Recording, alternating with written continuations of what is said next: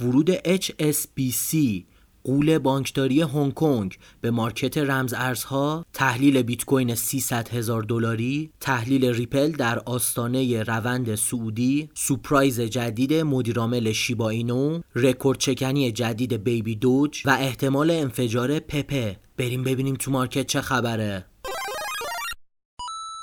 سلام. خب یه چهارشنبه دیگه است و ما دوباره خدمت شما هستیم با پادکست هفتگی چین پاد که هر هفته چهارشنبه میایم تقریبا سه سال شده در خدمت شما هستیم. اخبار مهم هفته گذشته رو بررسی می‌کنیم و اگر خبر خاصی توی هفته آینده باشه در رابطه با اون هم براتون صحبت می‌کنیم. اما اگر طرفدار trade و معاملات futures هستید می‌تونید از صرافی مکسی استفاده کنید که نیاز به احراز هویت نداره و با ثبت نام از لینک ما علاوه بر 15 درصد تخفیف 25 تتر به عنوان bonus یعنی 25 دلار bonus دریافت کنین که لینک ثبت نام ما رو هم می‌تونین زیر همین پادکست توی یوتیوب پیدا کنین یا اگر نتونستین پیدا کنین به page اینستاگرام ما با آدرس IRBLC پیام بدین اونجا لینک ها رو براتون میفرستیم. اما بریم به پادکست این هفته و اخبار مهمی که اومد. اول یه خبر خیلی جالب از HSBC اومد که قول بانکداری هنگ کنگ هست یکی از بزرگترین بانک های آسیا و میشه گفت تقریبا از مطرح ترین بانک های دنیا.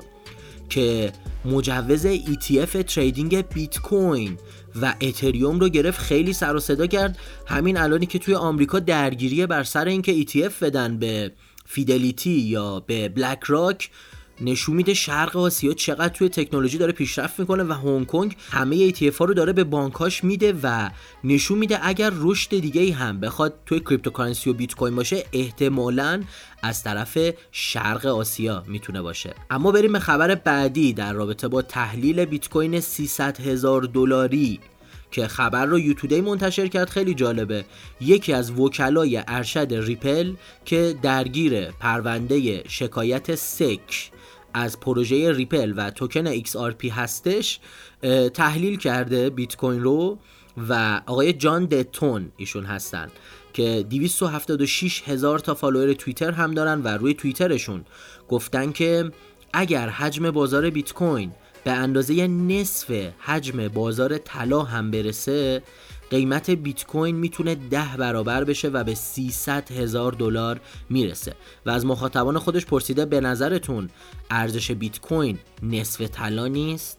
و خب همینجوری یه جوری تحلیل خودش رو کرده و گفته بیت کوین به زودی به 300 هزار دلار می‌تونه برسه. اما بریم به خبر بعدی در رابطه با ریپل و قرار گرفتن در آستانه یک روند سودی.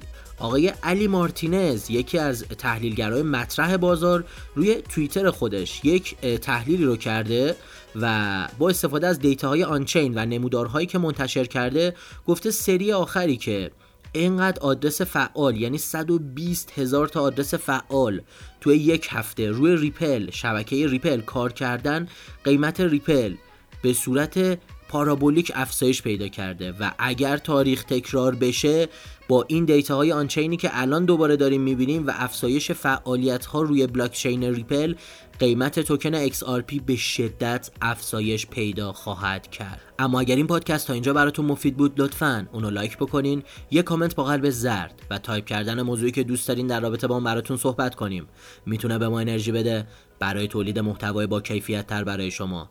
حتما channel یوتیوب ما رو subscribe کنین و دکمه زنگوله رو بزنین تا برنامه های بروز و رایگان ما رو توی ایران از دست ندین. اما بریم به ادامه پادکست و صحبتی که شده در رابطه با شیبا اینو و شیتوشی کوساما لیدر یا خالق پروژه شیبا اینو که گفته یک هدیه دوست داشتنی برای شما دارم. خب حالا خیلی ها اومدن صحبت کردن گفتن احتمالا در رابطه با همکاری یا پارتنرشیپشون با کانپای یا پروژه Bad Idea AI هست احتمالاً.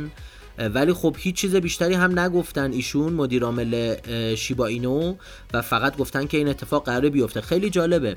عکس پروفایلشون هم عوض کردن به یک عکس کارتونی retro قدیمی و به نظر میاد قراره یه خبرایی بشه. احتمالا شیباریوم راه حل لایه دو شیبا اینو همین روزها version بتاش بره کنار پاپی‌نت و version mainnet یا اصلیش به جای testnet ش بیاد بالا که به شدت می‌تونه تاثیر بذاره روی اکوسیستم شیبا اینو و توی میان مدت و بلند مدت می‌تونه قیمت شیبا اینو رو افزایش بده. اما بریم یه خبر trend ی در رابطه با بیبی دوج که خیلی وقت بود ازش خبری نبود اما الان اومده با یه خبر فوری و هشتگ بیبی دوج آرمی trend شده روی توییتر با بیش از یک میلیون و 680 هزار توییت که تا این لحظه شمرده شده و دوباره trend شده خیلی سر صدا کرده. follower اش هم داره نزدیک دو میلیون میشه روی توییتر ولی هنوز بایننس رو لیست نکرده و فلوکی اینو و پپه که شاید community های خیلی ضعیفتری دارن رو لیست کرده. حالا باید ببینیم بیبی دوج بالاخره توی بایننس هم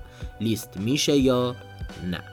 اما بریم به خبر بعدی در رابطه با پپه که خیلی سر صدا کرد. دوباره 70 درصد توی هفته گذشته قیمتش افزایش پیدا کرد. خیلی گفتن پپه مرده دوباره پپه کامبک زد. اما خب تحلیل های عجیب غریبی در تو پپه میشه. میگن به علت پایین بودن حجم نقدینگی و حجم بازاری که داره تا یه مقدار کمی سرمایه واردش میشه به شدت پامپ میشه و این حالا از یه طرفی خوبه که سود داره ولی خب باید نیمه خالی لیوان رو هم دید که به راحتی با خروج یکی دو تا نهنگ از این پروژه قیمتش ممکنه 50 60 درصد یا حتی 70 درصد توی یکی دو روز بریزه و این می‌تونه بسیار ریسکی و خطرناک باشه. باید این روزها به شدت دقت بکنین. meme coin ها بسیار ریسکی هستند و ورود به اونها با بیشتر از دو تا 5 درصد سرمایه به نظر من حداقل کار کاملا اشتباهی هستش. خب این قسمت از پادکست چین پاد هم تموم شد. اما اگر این پادکست براتون مفید بود لطفا اونو لایک بکنین. یه کامنت با قلب زرد و تایپ کردن موضوعی که دوست دارین هفته دیگه در رابطه با اون صحبت کنیم می‌تونه به ما انرژی بده. برای تولید محتوای با کیفیت تر برای شما. حتما کانال یوتیوب ما رو subscribe کنین و دکمه زنگوله رو بزنین تا مطالب بروز و رایگان ما رو توی ایران از دست ندین. تا برنامه بعدی بدرود.